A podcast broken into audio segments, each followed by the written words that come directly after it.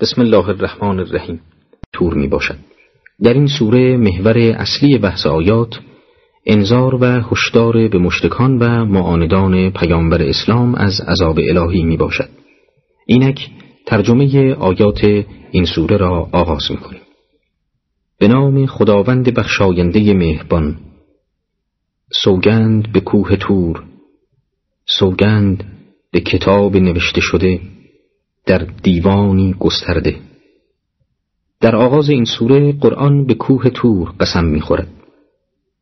تور کوهی است که در آن حضرت موسی علیه السلام سخن الهی را شنید و از این رو دارای ارزش و احترام می باشد همان گونه که قار هرا چون جایگاه نزول وحی بر پیامبر اکرم بوده است مکان مقدسی به شمار می رود.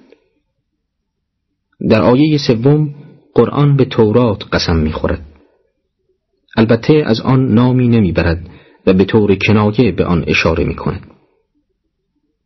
در آیه چهارم یکی از خصوصیات تورات برشمرده شده است که عبارت از کتابت تورات بر روی صفحات و اوراق و پراکنده شدن این اوراق در میان مؤمنان به آن می باشد.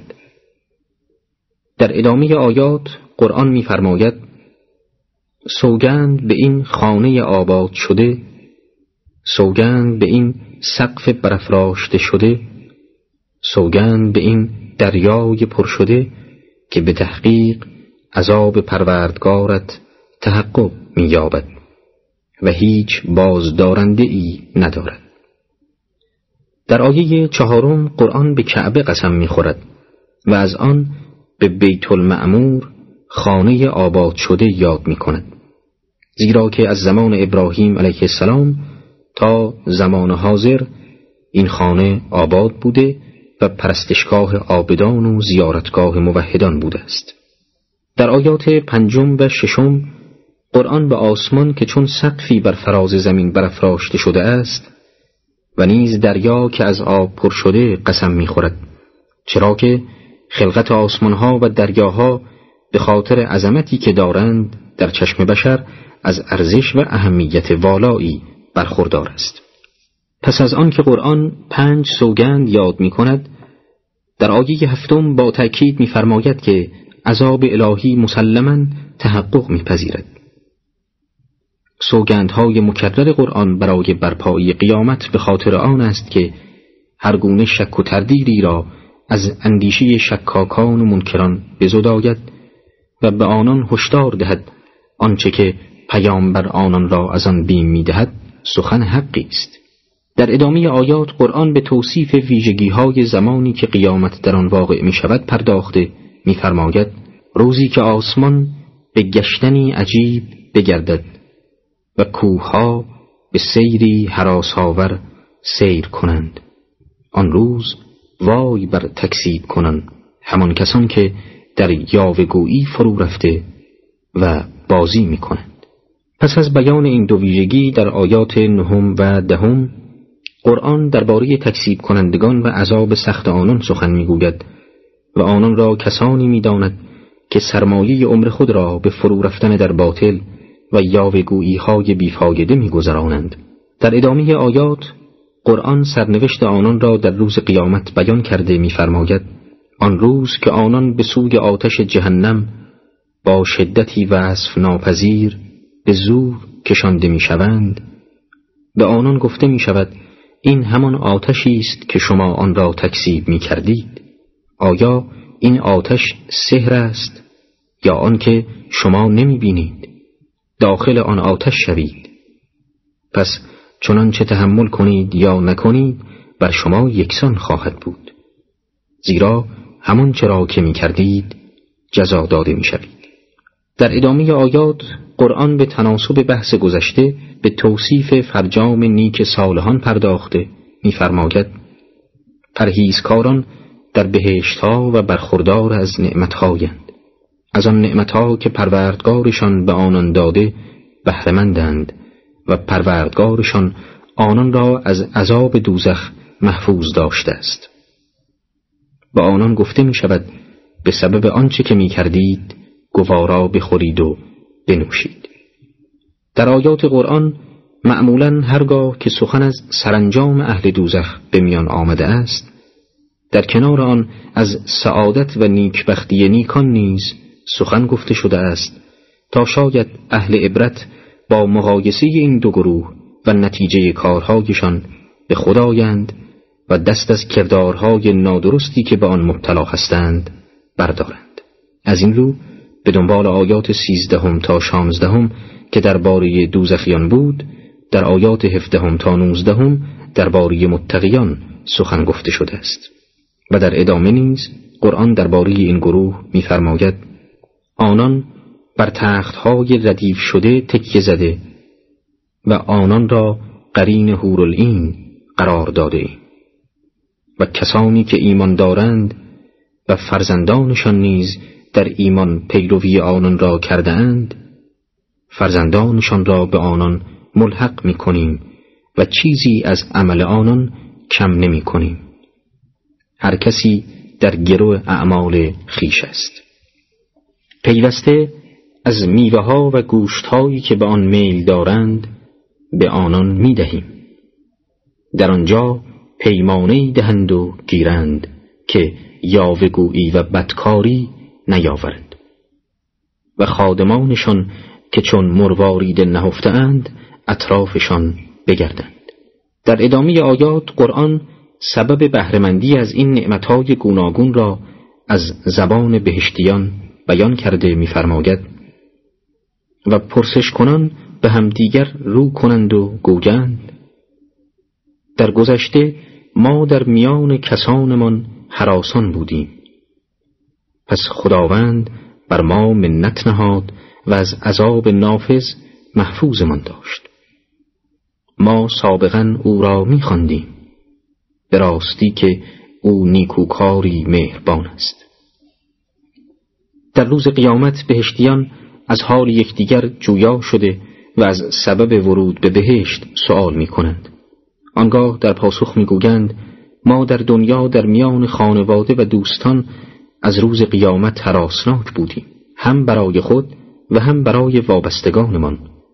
و سعیمان این بود که با هدایت آنان و نیز پیروی خودمان از فرامین الهی گرفتار دوزخ نگردیم. و دائما به یاد خدا بوده و او را به یاری و استعانت خود میخواندیم. و خداوند بدین سبب بر ما منت نهاد و این نعمت عظیم را به ما عنایت کرده و از عذاب دوزخ مسئولمان داشت این آیات در حقیقت یک دستورالعمل برای کسانی است که ایمان به خدا دارند تا سعی کنند که همیشه به نحوی مناسب اطرافیان خیش را به راه حق هدایت کنند نه آنکه سر در گریبان خود فرو برند و تنها به فکر حال خود باشند خب. ای پیامبر پنده که تو به سبب نعمت پروردگارت کاهن و مجنون نیستی مشتکان می‌گویند او شاعری است که انتظار حادثه مرگ او را می‌بریم. بگو در انتظار باشید که من نیز با شما از انتظار برندگانم. در آیه 29 قرآن بیان می کند که یکی از گمانهای مشرکان در باریان حضرت کهانت و دیگری جنون بوده است. به گمان آنان سخنان حضرت به مانند حرفهای یک کاهن و یا یک مجنون می باشد که در نزد اغلا ارزشی ندارد. در این آیه قرآن بیان می کند که آن حضرت به واسطه نعمت الهی از هر دو آرزه پنداری آنان محفوظ می باشد البته نه به مانند ساگر مردم که به طور عادی سالم هستند و در عین حال امکان آرز شدن این امور بر آنان وجود دارد بلکه به واسطه نعمت خاص الهی بر آن حضرت از ویژگی والایی برخوردار است که امکان آرز شدن کهانت و جنون بر آن حضرت به طور کلی وجود نداشته و منتفی است. کهانت که در آیه 29 از آن سخن به میان آمده است بیماری است که به سبب آن شخص گمان می کند که از امور غیبی مطلع است. در آیه سیوم بیان شده است که مشتکان پیامبر اکرم را در جرگه شعرا قلمداد می کردند و در انتظار این بودند که آن حضرت وفات یافته و سخنانشان و نیز وحی الهی یعنی قرآن رفته رفته از اذهان فراموش شود. همان گونه که شعر بسیاری از شعرا به فراموشی سپرده شده و از خاطره ها رفته است. از این رو در آیه سی و یکم قرآن مشتکان را تهدید می کند و میفرماید اگر شما در انتظار مرگ فرستادی الهی هستید او هم در انتظار هلاکت و نابودی شما به سبب عقاید و آرائتان است. عقاید و آرایی که اقوام پیش از شما را به ورطه هلاکت و نابودی کشانید. در ادامه آیات قرآن درباره مشرکان می‌فرماید مگر عقلهایشان به گفتن این سخنان فرمان می‌دهد؟ این چنین نیست بلکه آنان قومی سرکشند یا گویند او قرآن را فرا ساخته است. این چنین نیست بلکه آنان ایمان ندارند. پس اگر راست گویند سخنی مانند آن بیاورند. آیا آنان از چیز دیگری آفریده شده اند یا آنکه خود آفریدگارند؟ آیا آنان آسمان ها و زمین را آفریده اند این چنین نیست بلکه به یقین نرسیدند. آیا خزائن پروردگار تو در نزد آنان است یا آنکه آنان تسلطی دارند؟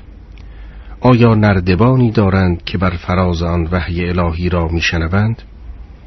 پس اگر چنین است شنونده آنان دلیلی نمایان بیاورد. آیا برای خدا دختران است و برای شما پسران؟ ای پیامبر آیا تو از آنان مزدی طلب می کنی که از تاوان آن گرانبار شده باشند؟ در بحث نبوت عامه به اثبات رسیده است که نوع بشر به مانند تمامی انواع دیگر در تحت پوشش الهی قرار دارد. چرا که خداوند تمامی موجودات را به سوی کمال مطلوبشان هدایت می کند تفاوت میان هدایت انسان با سایر موجودات در این است که موجودات دیگر به طور جبری به سوی کمال مطلوب خود حرکت کرده و هدایت می شوند اما در این میان انسان به سبب بهرهمندی از قدرت انتخاب و آزادی اراده برخلاف سایر موجودات هدایتش به صورت تکوینی و اجباری نمی باشد بلکه راه هدایت در دسترس او قرار می گیرد و انسان با کمال آزادی اگر خواست در این راه قدم برداشته و به قایت مطلوب می رسد و در غیر این صورت به عذاب الهی گرفتار آمده و هلاک می شود. نقش پیامبران در این بین واسطه بودن بین خدا و مردم است. یعنی ادیان الهی که همان برنامه هدایت انسان است به توسط پیامبران در دسترس مردم قرار می گیرد. در این بین اگر کسی منکر رسالت پیامبران باشد باید از اصل منکر خداوند نیز باشد چرا که از لوازم ربوبیت هدایت تمامی انواع و از آن جمله انسان است و یا آنکه خود با خداوند در ارتباط باشد و از این رو بینیاز از پیامبران گردد مشتکان از آنجا که قائل به وجود خداوند بودند آیات بحثی در اثبات وجود معبود نکرده است ولی در لزوم هدایت و ارشاد به واسطه پیام آوران الهی که موارد انکار مشتکان بود اقامه دلیل نموده می‌فرماید. مگر مشتکان خود با خدا در ارتباطند که حاضر به تسلیم در مقابل نبوت پیامبر اکرم نیستند؟ روشن است که ارتباط با خداوند به توسط وحی الهی است و مدعی برای اثبات مدعای خود به معجزه نیاز دارد. در آیه چهلم با بیان اینکه پیامبر برای دعوت خود مزدی طلب نمی کند قرآن سنگینی و گرانباری مشتکان برای ایمان آوردن را عملی بدون دلیل دانسته و به دنبال آن می‌فرماید آیا علم غیب در نزد آنان است که می نویسند یا آنکه قصد نیرنگی دارند. پس آن کسان که کف ورزیدند خودشان نیرنگ خوردگانند. آیا برای آنان معبودی بجز خداوند است؟ خداوند از آن چه با او شریک کنند پاک و منزه است. آیه بعد ادامه می دهد و اگر پاره از آسمان را در حال سقوط ببینند گویند ابری به هم فشرده است. در آیه چهل و یکم قرآن درباره مشرکان می‌فرماید آیا مگر آنان از غیب مطلعند که با استفاده از آن کتابت کنند و هرچه که در انکار پیامبر بگویند راست باشد و یا مگر معبودی به جز خدای سبحان دارند که حاضر به تسلیم در برابر رسول اکرم نمی باشند؟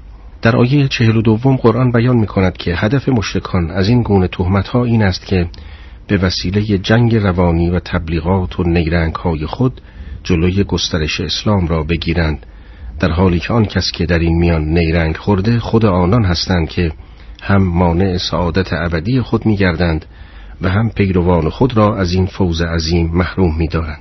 در آیه چهل و چهارم قرآن بیان می کند که اینان آنقدر در کفر و شرک پایداری کردند که حتی اگر عذاب الهی به سان قطعی از آسمان بر آنان نازل شود باز حاضر به ایمان آوردن نیستند و در صدد برمیآیند که عذاب الهی را نیز توجیه کرده و از این رو آن را تکی از ابرهای به هم فشرده قلمداد می کنند.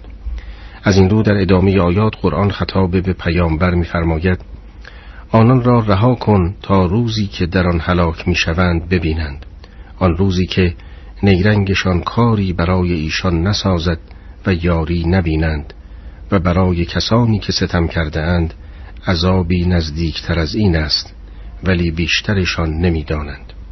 ای پیامبر نسبت به حکم پروردگارت صبور باش که تو در پیشگاه ما هستی و هنگامی که به پا میخیزی با ستایش پروردگارت تسبیح گوی و مقداری از شب و پس از غروب ستارگان تسبیح خدا گوی. در آیات چهل و پنجم تا چهل و هفتم قرآن مشتکان را علاوه بر تهدید به عذاب قیامت از عذابی نزدیکتر که شاید عذاب قبر و برزخ باشد بیم می‌دهد. و پس از آن در آیات چهل و هشتم و چهل و نهم به پیامبر برای تحقق حکم الهی در مورد کفار که چیزی جز عذاب نمی باشد فرمان به صبر می دهد و در دنباله آن حضرت را به نماز شب و نماز نافله صبح که وقت آن پس از طلوع فجر و محو ستارگان است فرمان می دهد.